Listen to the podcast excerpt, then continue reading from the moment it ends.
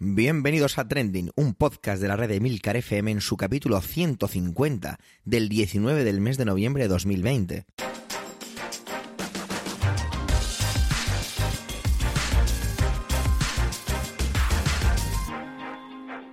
Trending es un podcast sobre lo que pasa, sobre lo que ocurre, sobre las noticias que pueblan las redes sociales. Todo ello con opinión y siempre con ánimo de compartir. Por ello somos varias voces, aunque yo, Javier Soler, haga de presentador.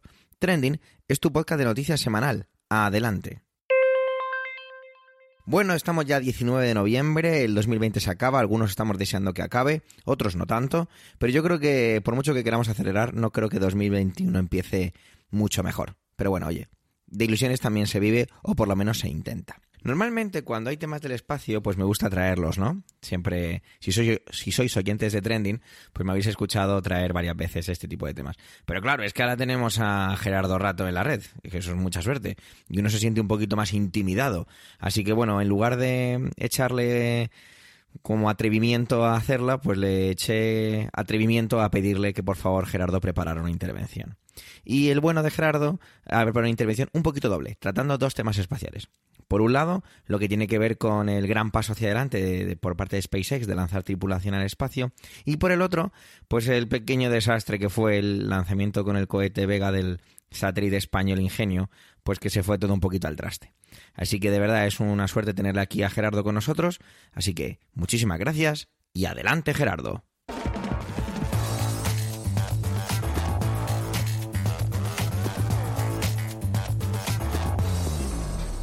Saludos a todos. Esta semana, dos acontecimientos del mundo aeroespacial han sido noticia, y por eso voy a intentar resumirlos y comentarlos para Trending. Uno de ellos es muy bueno, y es que el 15 de noviembre, una nave Crew Dragon, eh, de nombre Resilience y a bordo de un cohete Falcon 9, todo ello, tanto cápsula como, como cohete de la compañía privada SpaceX, partió de la Tierra eh, con destino en la Estación Espacial Internacional. Después de colocarse en órbita y acercarse y hacer toda la maniobra de aproximación, que no es, no es algo rápido precisamente, tras 24 horas de viaje, los astronautas, los cuatro astronautas, Mike eh, Hopkins, Soichi Noguchi, Victor Glover y Shannon Walker, se convertían en habitantes oficiales de la Estación Espacial Internacional. Les esperaban dos cosmonautas y una otra astronauta de la NASA para ser una tripulación de siete personas en la Estación Espacial Internacional. Algo que no sucedía desde hacía muchos años. Y, la pregunta es, ¿por qué todo ello es noticia? Bueno, básicamente porque la NASA desde el año 2011 había perdido oficialmente la capacidad de poder colocar personas en el espacio. Lo cual puede sonar un poco chocante, es decir, que la idea que tenemos de la NASA como esa agencia espacial que, que llevó al hombre a la Luna no tuviera la capacidad de colocar a un astronauta en el espacio, ya fuera pues para algún motivo en concreto o simplemente para ir a la Estación Espacial Internacional. De hecho, lo que sucedió es que varios cambios de dirección y cancelaciones en los programas espaciales, sobre todo de vuelo tripulado de la NASA, llevaron a, la conclusión de que durante varios años no iban a tener esa capacidad. Luego veremos cómo lo resolvieron.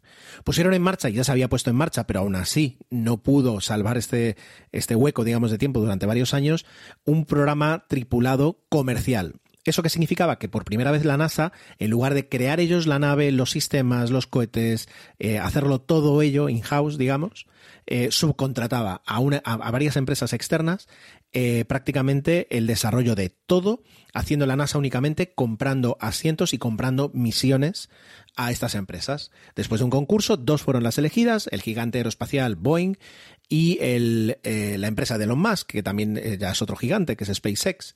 SpaceX presentó la Crew Dragon, Boeing presentó la Starliner, Starliner, dos naves que son muy diferentes pero cumplen un mismo cometido y es llevar hasta cuatro astronautas en las misiones de la NASA.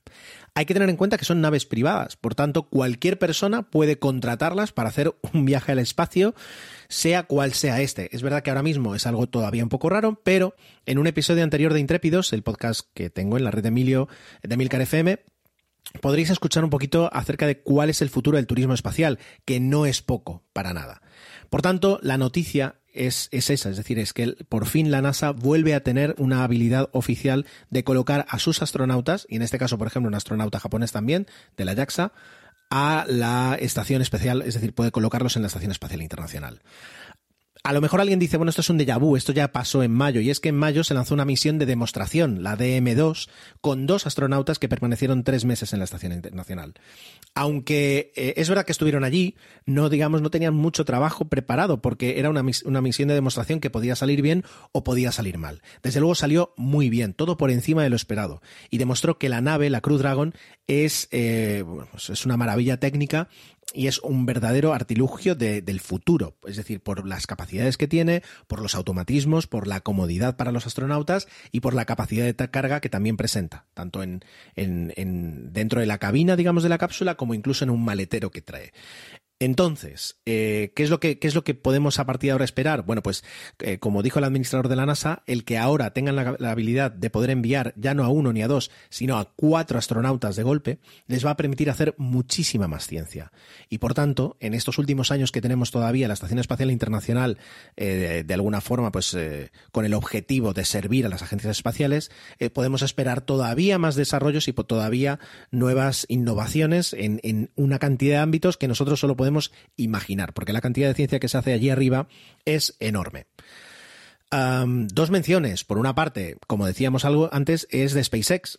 ¿Eso es qué significa? Que el cohete que lanzó esta cápsula no se destruyó, volvió a la Tierra, aterrizó en una plataforma flotante a 600 kilómetros de la costa y ahora mismo se está volviendo de, viaje hasta Cabo Cañaveral. Una vez llegue allí, se preparará, se revisará. No es que haya que volver a montar el cohete, simplemente es revisar que no ha sufrido daños más allá de los que eh, los sensores indiquen. Y para marzo volverá a utilizarse el mismo cohete para el lanzamiento de otra cápsula, en este caso la primera que viajó, la Endeavour, eh, para llevar otros cuatro astronautas más.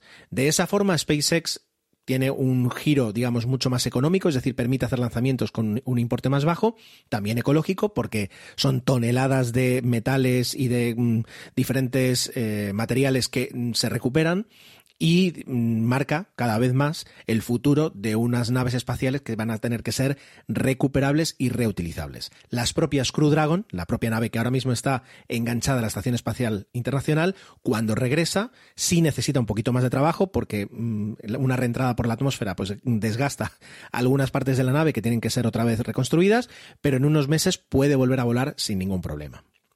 Y mientras tanto, en Rusia, asisten, yo creo que con un poquito de sorpresa, a toda esta noticia de que por fin cuatro astronautas pueden viajar a la Estación Espacial Internacional.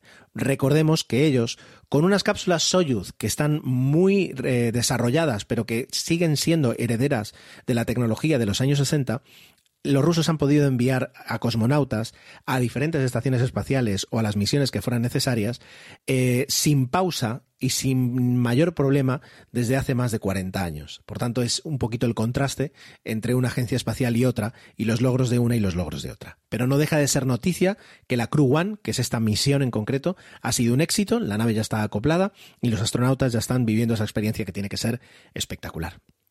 Bueno, vamos con la noticia mala. Y es una noticia que además afecta especialmente a España. Eh, hace tan solo unos días, un cohete Vega de la Estación Espacial de, perdón, de la Agencia Espacial eh, Europea y de Arianespace despegó desde la Guayana Francesa, desde Kourou, eh, con dos satélites a bordo y con una misión de poner en órbita dos satélites. un satélite francés y un satélite español, el SEOSAT Ingenio. El nombre oficial es SEOSAT y el apodo, digamos, que tenía era Ingenio. Bueno, la cuarta etapa de este cohete Vega falló y eso provocó la destrucción de los dos satélites. bueno, eh, analicemos por una parte. El SEOSAT era un satélite en el cual se habían invertido más de 300 millones de euros. Tenía como misión ser un satélite de observación eh, con diferentes cámaras y con sobre todo una cámara muy potente poder mm, registrar imágenes, en este caso de toda la, de toda la, de todo el territorio de España, que luego iban a poder ser utilizados por diferentes organismos para decenas de usos. Si imaginemos, si para nosotros ya es útil a veces abrir Google Maps y eh, pues averiguar algo y conocer algo o bueno pues aprender algo, imaginemos lo que puede ser para un organismo eh, perdón, estatal poder tener esos datos, eh, esas imágenes tan potentes de primera mano y además no solo una actualización cada X años como puede ser Google Maps, sino una, actualización, no voy a decir diaria, pero una actualización a lo mejor semanal, a lo mejor mensual, puedes ver la evolución de muchísimas cosas con una facilidad tremenda. Todo eso era lo que se había puesto en marcha con SEOSAT, con Ingenio, y se ha perdido. Y se ha perdido además, además parece que para siempre, porque eh, el satélite no estaba asegurado. Fuentes del Ministerio de Ciencia lo que dicen es que es normal que las misiones estatales no estén aseguradas. Mm, bueno, pues eh, podemos tener más fe en lo que ellos dicen o no. Es verdad que el año pasado otro cohete Vega que también explotó llevaba, eh, llevaba a bordo un satélite espía de Arabia Saudí. En este caso, el satélite sí estaba asegurado y por tanto pues las diferentes empresas aseguradoras tuvieron que cubrir el coste de más de 400 millones de dólares. Claro, por otra parte, podemos imaginar cuál es la prima de una compañía de seguros a la hora de asegurar un aparato de 300 millones de euros y cómo eso pues es un, un importe que se puede sumar o puede descuadrar las cuentas a la hora de poner en marcha un proyecto así. Son riesgos que se asumen, es verdad. Lo normal es que un cohete pues no tenga este fallo, o, si es así, pues sea algo muy remoto. Y sin embargo, en este caso, pues ha fallado. ¿Y qué es lo que ha fallado? Bueno, pues parece que Ariane Space ya sabe lo que ha ocurrido. Y es que en esa cuarta etapa del cohete, recordemos que los cohetes tienen diferentes etapas y así como se van consumiendo los combustibles, se separan, las, las etapas antiguas caen eh, a la atmósfera y al, y a la Tierra y las etapas que quedan pues se ponen en marcha y empujan pesos cada vez más ligeros y aceleran cada vez más los satélites o las cargas que lleven hasta el objetivo, hasta colocarlos en la órbita a la, a la altura y en la latitud y, altitud que sea necesario. Bueno, pues en la cuarta etapa, que es la última, que ya prácticamente deja los satélites casi en su sitio, eh, pues eh, alguien conectó incorrectamente dos cables. Algo tan sencillo como es un error humano, como se suele decir, causó que al poner en marcha eh, pues unos pequeños motores que controlan exactamente la actitud que tiene la nave en el espacio, pues eh, el, cohete empezó a reaccionar de manera cruzada, porque los cohetes, los cables, perdón, estaban cruzados.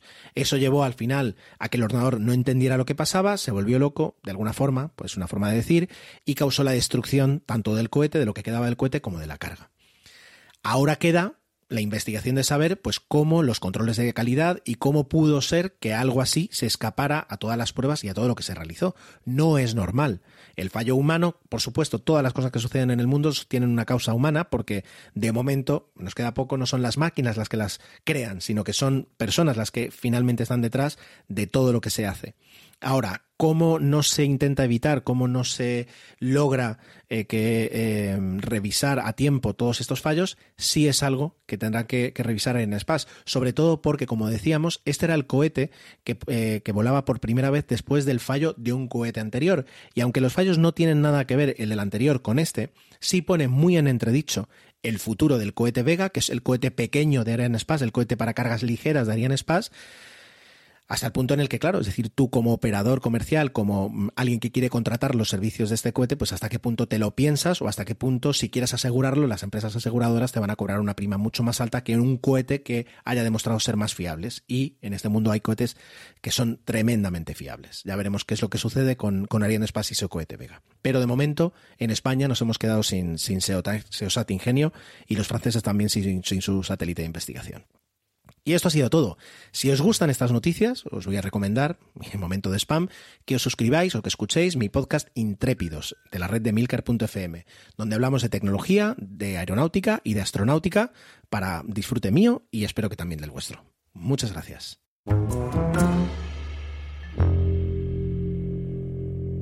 Vamos con Manuel, que nos trae la ruptura del alto del fuego por parte del Frente Polisario sobre la cuestión del Sáhara Occidental aunque yo creo que después de escuchar a Manuel uno no sabe muy bien quién ha roto el alto el fuego.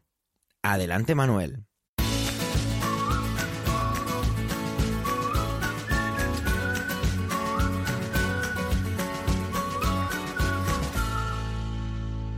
Hola oyentes, hola equipo trending.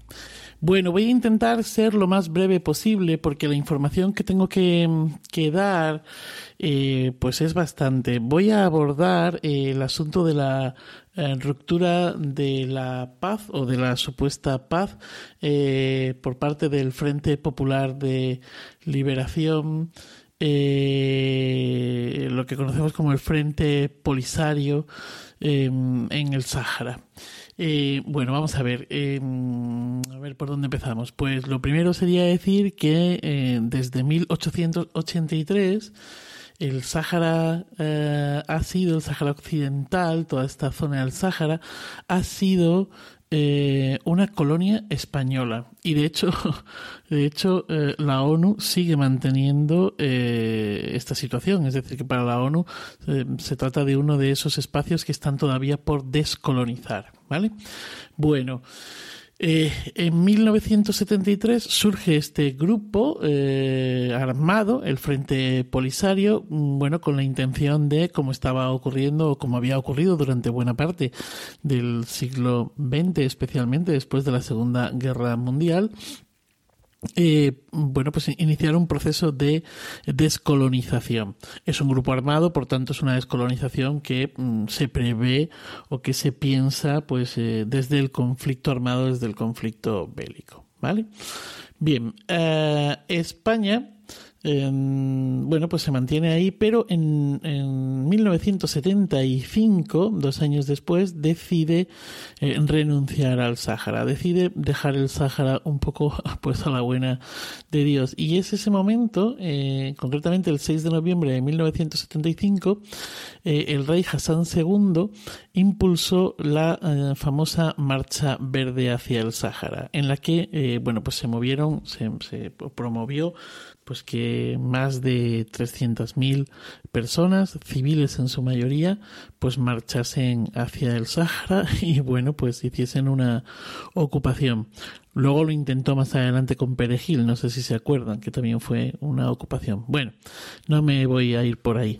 El caso es que después de aquella mm, operación, España acaba ah, cediendo pues eh, toda la parte norte eh, y centro del Sáhara Occidental y toda la parte del sur se la cede a Mauritania. ¿Vale? Y eh, bueno, pues, eh, pues, pues, pues, la situación quedó ahí. Eh, los marroquíes pues van a crecer mm, con esa idea de que el Sáhara es suya y que lo que han hecho es que han recuperado pues una tierra que, que habían perdido en, en, algún otro momento de su historia, pero por otro lado pues los pues, los saharauis, eh, bueno, pues comienzan una guerra contra, eh, bueno, primero se proclamó en el 76, creo recordar, se proclamó la República Árabe Saharaui Democrática y eh, a partir de aquí se inicia una guerra con Marruecos y con Mauritania, ¿vale? El pueblo saharaui contó, el Frente Polisario contó con el apoyo de Argelia, de Cuba y de Sudáfrica, que han sido, bueno, pues sus aliados durante bastante tiempo. Bien, esta guerra fue un auténtico fracaso para el pueblo saharaui y durante y después de la guerra se va a producir una diáspora, una diáspora que va a llevar a algunos, aquellos que pudieron marchar, pues marcharse fuera eh, del continente, mm, bueno, fuera y dentro del propio continente africano. Eh, por otro lado, nos encontramos con otro grupo que, que, se queda en Argelia, en el sur de Argelia, en los eh, campamentos de Tinduf,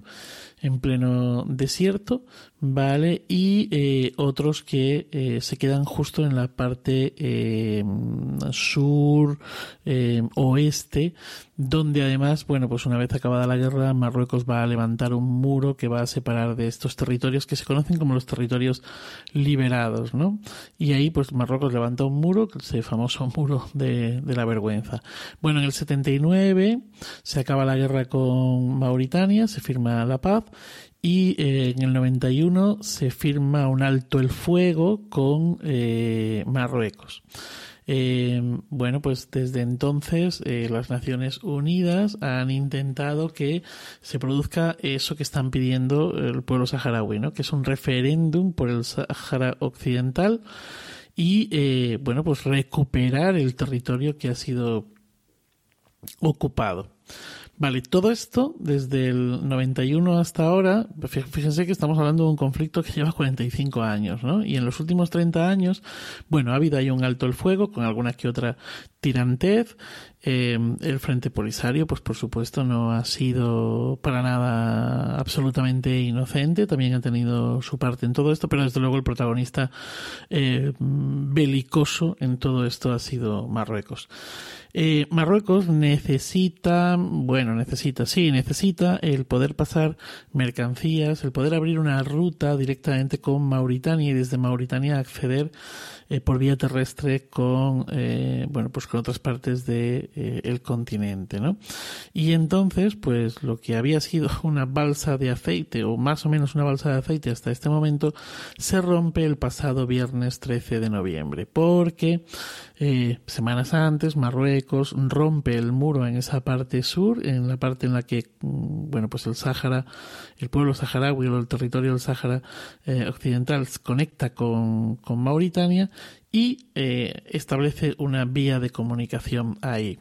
Bueno, el 13 de noviembre hay una, toda una serie de, eh, bueno, se producen una serie de acontecimientos en los que primero hay una ocupación de ese paso, el paso queda cerrado, esa frontera, ese paso fronterizo queda cerrado por eh, civiles saharauis, bloquean la carretera, bueno, el ejército marroquí responde, el gobierno de Marruecos responde enviando al ejército y finalmente acaba interviniendo eh, también el frente polisario. Hubo disparos, eh, mm, realmente tampoco se sabe todavía, o al menos yo no he encontrado los datos, de cuál ha sido la magnitud de ese enfrentamiento. Bueno, sea como sea, eh, a fecha de hoy lo que ha ocurrido es que, bueno, pues debido a ese paso, que es, está el paso de eh, Gergerat, bueno, pues em, el Frente Polisario ha dicho que quedan roto el alto el fuego y ha hecho un llamamiento para que, eh, bueno, pues para, para la guerra, para la guerra. Eh, he estado escuchando estos días y leyendo algunas declaraciones de jóvenes, de aquellos que nacieron precisamente en torno al 90, 91, al principio de la década de los 90, y que han vivido en esos campos de refugiados con la esperanza, con la idea de que en algún momento de sus vidas habría un referéndum. Y bueno, pues es bastante mm, demoledor escucharles que prefieren en estos momentos ir al frente sabiendo que van a luchar contra, o sea, es David contra Goliat totalmente, que es un gigante Marruecos y que tienen todas, absolutamente todas las de perder, pero que prefieren estos y morir luchando por la libertad que eh, seguir viviendo en esa eh, falsa mentira o en esa mentira continua de eh, el referéndum de autodeterminación. La situación está bastante complicada y creo que mm, seguramente vuelva sobre esta cuestión en algún otro momento, porque además aquí España tiene una responsabilidad importante. Nada más, eh, feliz día y feliz vida.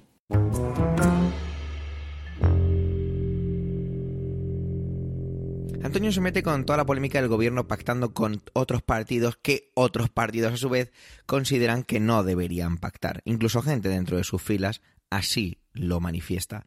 Y lo hace desde la perspectiva del toque de atención que el presidente, Pedro Sánchez, ha dado a sus varones, al núcleo duro del PSOE, para que no le critiquen, sino todo lo contrario, que le apoyen con todo esto. Adelante, Antonio.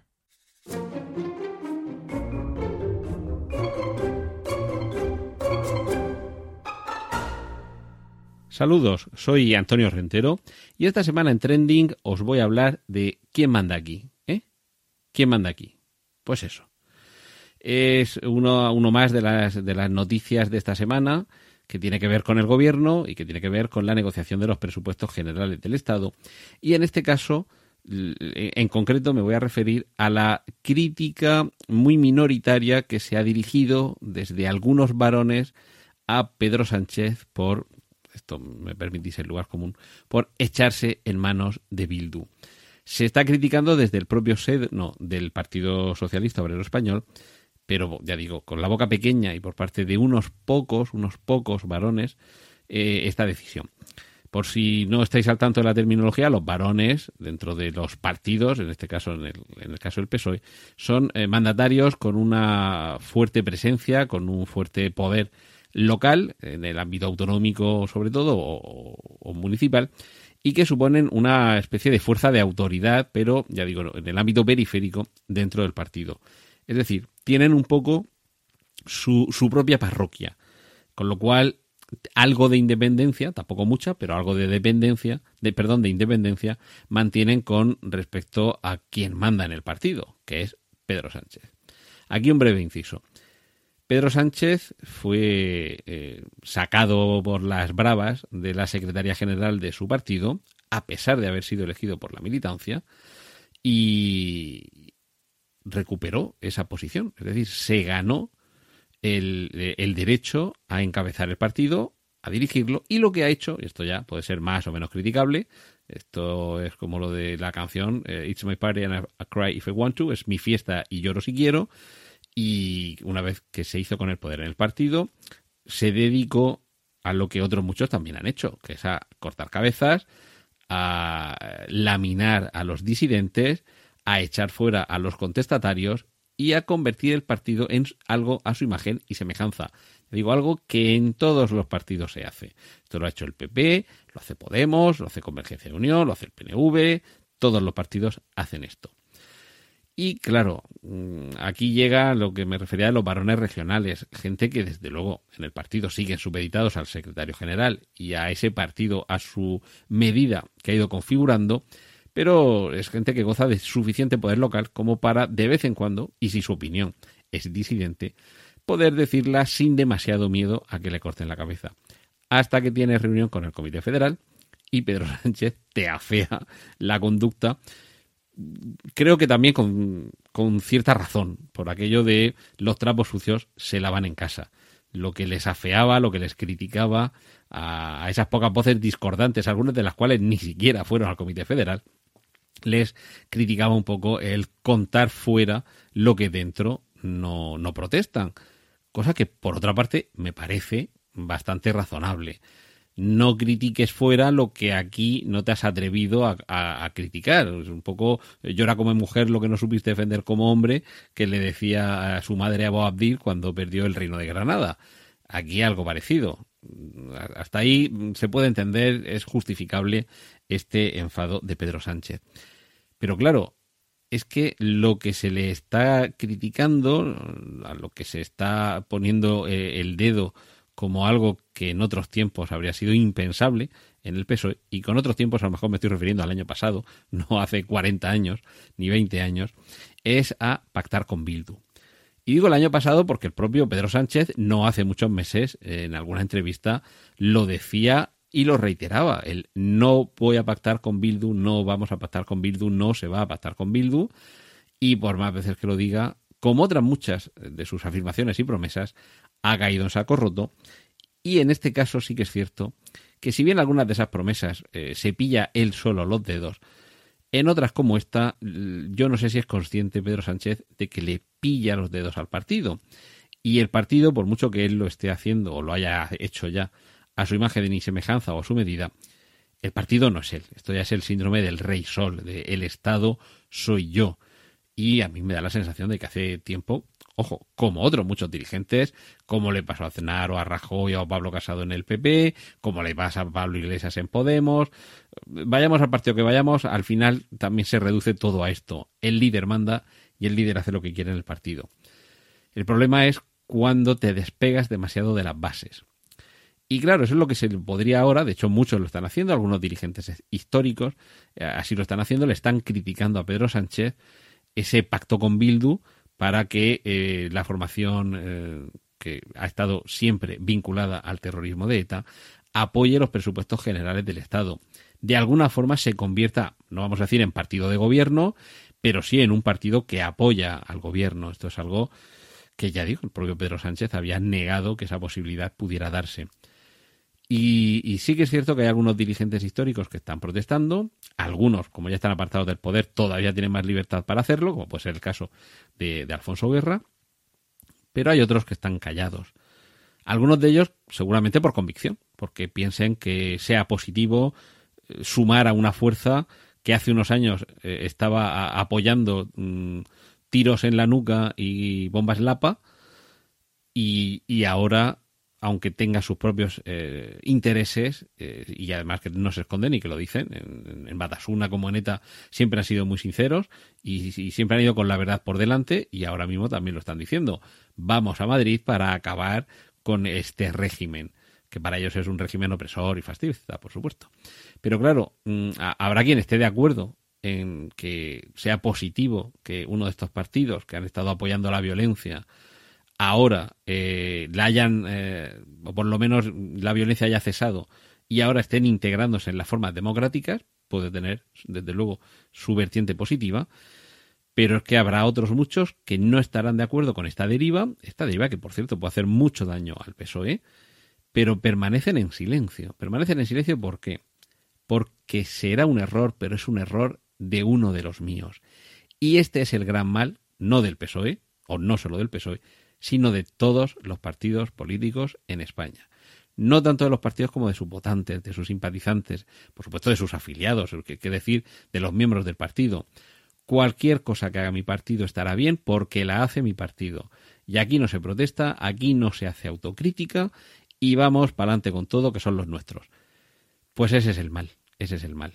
Pensar que cualquier cosa que haga, entre comillas, mi partido estará bien. Ni siquiera en el fútbol ha pasado esto.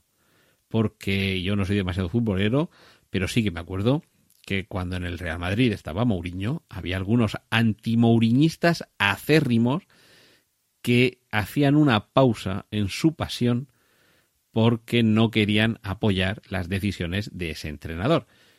El Real Madrid no dejaba ser el equipo de sus amores, pero se eh, negaban a ser cómplices de lo que consideraban que eran decisiones que perjudicaban al club. Pues incluso en eso, incluso en el fútbol, la pasión hubo un momento en el que cedió su paso a la razón. Y es una lástima que esto en política suceda cada vez menos. Y esta era mi reflexión que quería compartir esta semana con vosotros aquí en Trending. Ahora os dejo que sigáis disfrutando con los contenidos del resto de mis compañeros. Un saludo de Antonio Rentero.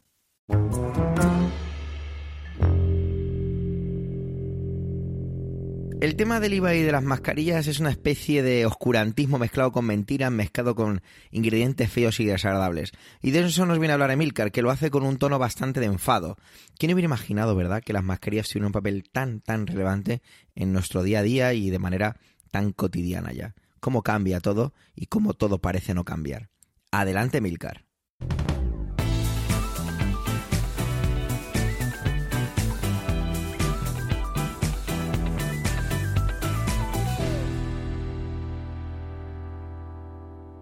Cuando Javier Soler me preguntó esta semana eh, de qué iba a hablar, en, cuál era mi tema, mi tema para este trending, eh, le dije textualmente las mentiras del gobierno respecto al IVA de las mascarillas.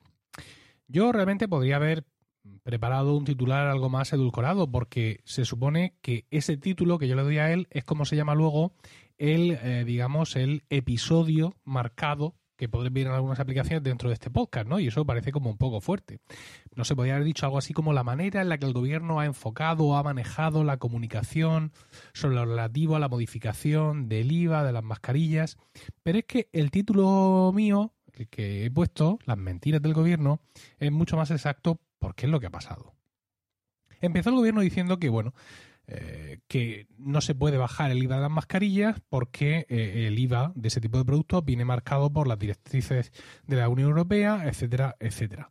Eh, ya en su momento, la Unión Europea emitió un comunicado diciendo que no se iban a abrir expedientes a los países que decidieran aplicar otro tipo de IVA a las mascarillas y de hecho varios países eh, hicieron, tomaron decisiones a la baja, distintas unos de otros, pero decisiones. Ahora han arreciado las críticas con este tema y el gobierno ha vuelto a salir diciendo que modificar por su cuenta el IVA de las mascarillas es ilegal y que esto es una cosa que deberíamos de saber porque el IVA no depende del gobierno, sino que esto es una cosa que eh, viene de la Unión Europea, vamos, prácticamente como mandándonos a todos al colegio eh, a aprender. Entonces la prensa ha sacado esa directiva, bueno, ese comunicado inicial del mes de mayo, me parece, en el que la Unión Europea le decía a sus miembros que podían modificar el IVA de las mascarillas porque no iban a incoar ningún tipo de expediente contra nadie. Y entonces, eh, eh, al sacar la prensa esa comunicación de la Unión Europea, que había llegado a todos los países, y en la cual se basan aquellos países que sí han modificado ese IVA, entonces obra el milagro, ¿no?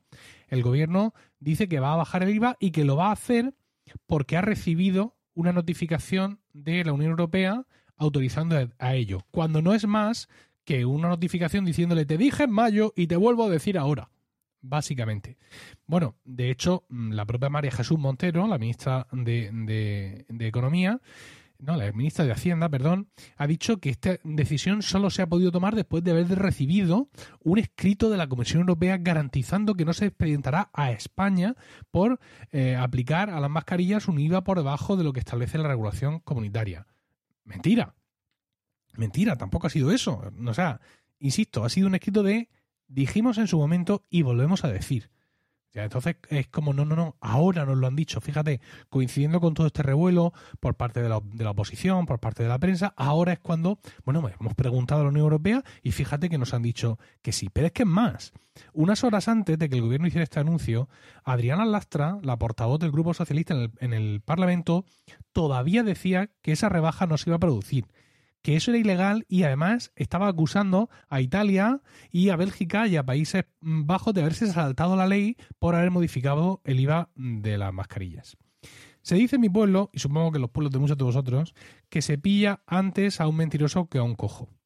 Y bueno, la culpa mm, de toda esta serie eh, de embustes, descoordinados además, es ni más ni menos que la recaudación del IVA que el Estado se pierde.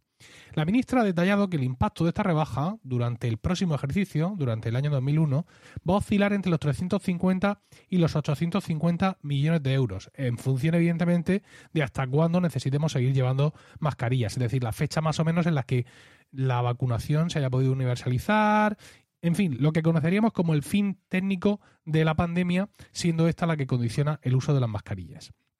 Bueno, pues hay que decirlo, hay que decirlo antes, no ahora. ¿Vale? Hay que decirlo más claro.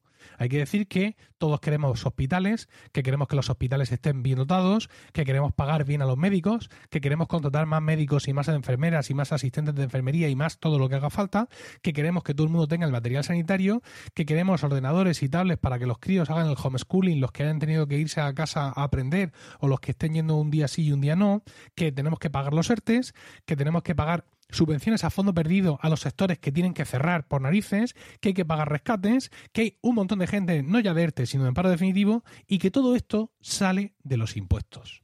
Y si un gobierno de izquierdas no dice esto en voz alta, yo ya no sé qué nos cabe esperar. Los gobiernos de, izquierdas tienden a ser más impositivos que los de derecha, porque entienden que el aparato del Estado tiene que ser un aparato más grande y que el Estado tiene que ocupar más huecos en el desarrollo económico y social de, valga la redundancia, nuestra sociedad. Pero claro, aquí, con esta derecha peronista que tenemos de vez en cuando, pues uno ya no sabe a qué atenerse. Un gobierno de izquierda, desde mi punto de vista, tendría que salir y decir la verdad en este caso. Pero no, no quiera Dios. No quiera Dios porque viven acomplejados. Porque saben que hay una, masa de clase media-baja cuyo voto se mueve para un lado o para otro y que es muy sensible al tema de los impuestos y que con discursos sencillos y simplistas de vamos a bajar los impuestos se pierden elecciones. ¿Por qué es así? Porque este electorado de este país bendito en el que vivimos, en España, en el que vivo yo, es así. Bajaremos los impuestos a las clases medias aplausos, chirín, chirín, melodía, ¿vale? Así funciona la cosa. Y luego llega ese partido, no baja los impuestos como nunca hace, como nunca hace, salvo algunos impuestos muy concretos, todo también, digamos, muy de cara a la galería. ¿Y cuál es la reacción del electorado entonces?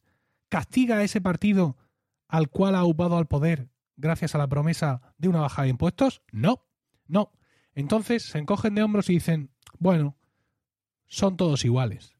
Es decir, en vez de estallar en llamas, has cambiado al gobierno por, entre otras cosas, seguramente, una promesa de una bajada de impuestos, que no sé por qué quieres una bajada de impuestos, si luego estás pidiendo subvenciones y sanidad gratuita y de todo todo el rato, pero bueno, tú sabrás. Y luego, cuando no te lo hacen, en vez de estallar en llamas, insisto, entonces es que son todos iguales. ¿Por qué?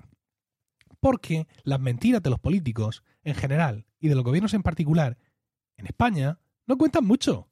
Bien sean mentiras de por qué no se baja el IVA, bien sean mentiras respecto a medidas que hoy se prometen sabiendo que nunca se van a cumplir.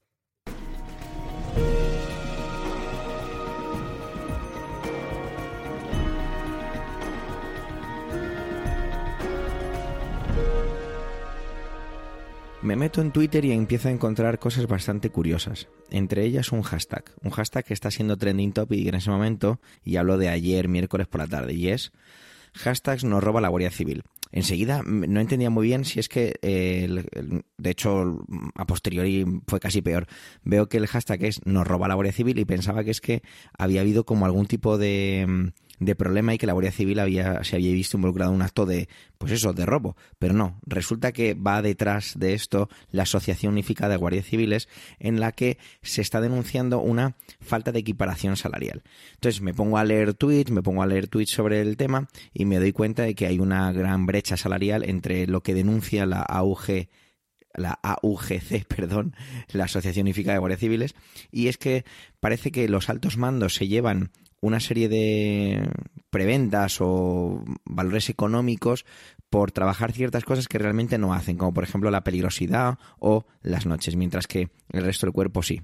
Hay tweets bastante hay tweets, perdón, bastante contundentes, como por ejemplo leía que hay una que este año podría pasar a la historia como en el que el gobierno más ha distanciado a la policía y la Guardia Civil, o que para equiparar esa, ese valor salarial un guardia civil tendría que trabajar 300 horas más que un policía nacional. Y la verdad es que esto me parecía cada vez más y más interesante. Me metía y seguía viendo la campaña que, que entendí luego que era una campaña por parte de AUGC para denunciar y que hoy, día 19 de noviembre, van a estar en la calle Guzmán el Bueno de Madrid para hacer una pequeña manifestación sobre todo esto. Y es que estamos encontrando encontrábamos banners como por ejemplo que decían 90% para los oficiales y generales. Ya que estamos ese es el reparto que queréis de la productividad. Nos roba la Guardia Civil con el hashtag y para el resto de las escalas el 10% otra de los flyers que tenían era ¿hasta cuándo vais a permitir que los guardias civiles sean los peor pagados? volvemos a las calles otro que tengo por aquí, desde una mesa. Todo se ve muy bien tras la mesa, pero quien está, pero quien está en la calle sufriendo temporales, cambios de turnos o el enfrentamiento con el delincuente no recibe una productividad acorde a su sacrificio.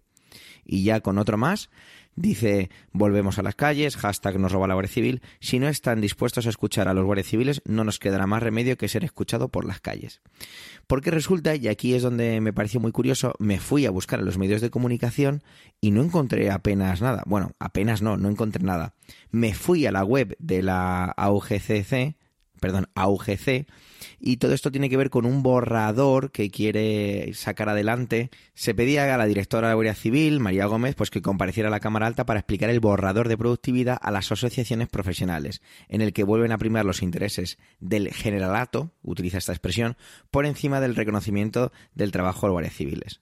Bueno, todo esto parece una cosa bastante interesante y es que la AUGC quería plantear una serie de preguntas y leo textualmente. ¿Cree la directora general de la Guardia Civil que los cambios introducidos en la Orden General de Incentivos al Rendimiento del Personal de Guardia Civil sin previo debate y consenso con las asociaciones avanzan en la línea de equiparación prometida por el ministro del Interior o suponen un retroceso especialmente para aquellos que prestan servicios en el régimen general, es decir, quienes prestan servicios operativos? Una pregunta muy larga y muy compleja, pero al mismo tiempo muy directa. Y otra pregunta que plantean es ¿a qué se deben los cambios introducidos en esta orden, en esta nueva orden general con respecto a los acuerdos de equiparación salarial firmados en el año 2018 por el Ministerio del Interior? Parece ser que la OGC está bastante enfadada y lleva con esta campaña durante bastante tiempo. He visto en su página web que ya empezaron el 5 de noviembre y que también fueron trending topic en aquel momento, aunque en ese caso me lo salté y no lo pude ver, o no, o simplemente me lo salté. Y parece ser que hay una cada vez brecha más grande entre la equiparación salarial. Esa es su denuncia. Es curioso cómo lo mismo, he intentado buscar más información en los propios medios de comunicación y no, y no he encontrado demasiado. La OGC también denuncia que el compromiso de la directora de la Guardia Civil era que fuera una equiparación salarial real, pero que luego no se ha llevado a la práctica de una manera más real todo esto. Me llama la atención, ¿no? Me suscita mucha curiosidad cómo casos como la Guardia Civil, que, creo que es uno de esos cuerpos de, España como muy particular, porque tiene, y aquí hablo sin conocimiento de causa, pero por lo que uno percibe, y he tenido contacto con, con guardias civiles y conozco conozco a alguno, que tiene una jerarquización, una manera de actuar muy ligada o muy vinculada a cómo funciona y haciendo un símil, y estoy siendo muy prudente en mis argumentaciones, a cómo lo hace el ejército, ¿no? Entonces tiene que ser muy complicado eh, poder quejarte o poder reclamar ciertas cosas. No tiene que ser nada, nada sencillo y creo que este tipo de movimientos del asociacionismo favorecen este tipo de, de situaciones y de denuncias. No sé si es 100% verdad todo lo que está denunciando la UGC, o eh, tiene sus componentes subjetivos porque bueno entiendo que luchan por todos sus derechos luchan por eh, obtener siempre los mayores beneficios para todos pero sí que me ha llamado la atención esa, esa denuncia directa ese, ese señalamiento directo a cómo los altos cargos los que mm, como leían algunos de los flyers esos altos mandos que están sentados en sus despachos y sin exponerse cito casi textualmente lo que decían en esos flyers el, el que haya una diferencia tan grande, ¿no? y que no tiene que ser nada sencillo y gestionar esto y sobre todo vivirlo eh, tiene que ser muy interesante o muy tenso en los pasillos de un cuartel o de una oficina de la Guardia Civil donde se tiene que convivir con todo ello. Sea como fuere, ojalá eh, las denuncias por parte de la UGC llegue a algún término, se sienten a negociar, se sienten a, a ver qué ocurre, pero me ha llamado la atención y me ha hecho recordar el germen de todo esto y es cuando... ¿De dónde vienen todo ese tipo de cosas, no? Eh, Twitter, los hashtags, el trending topic, cómo una asociación ha conseguido o consigue en este caso llamar mi atención como ciudadano de a pie, que en este caso poco salgo a la calle, salvo ir a trabajar y ya está, como hacemos yo creo que muchos de nosotros en estos tiempos más todavía, y cómo eh, para estas cosas creo que está muy bien, ¿no? Tener ese tipo de denuncias, saber, conocer, conocer pues eso, que, que los guardias civiles a lo mejor no están tan bien pagados como, como otros cuerpos de seguridad, o que hay una, hay una discrepancia o no una equiparación salarial real. Esto me hace recordar las cosas buenas que tienen este tipo de plataformas y que, bueno, que, que convenía recordarlo creo que hoy en Trending porque al fin y al cabo este podcast nació sobre ello, sobre los trending que aparecían cada día, cada semana y no sé, mm, lo he vivido de una manera un poco más romántica o un poco más como recordando el origen de todo. Así que esperemos que, que esto llegue a algún término, lo dicho, se sienten a negociar y que lleguen a algún buen, algún buen término y la equiparación salarial sea real. Gracias por vuestro tiempo, gracias por querer escucharnos en este capítulo centésimo quincuagésimo. Hemos llegado al 150. Los comentarios siempre nos aportan enriquecimiento. No dudéis en dejarlos en emilcar.fm barra trending. Un saludo y hasta la semana que viene.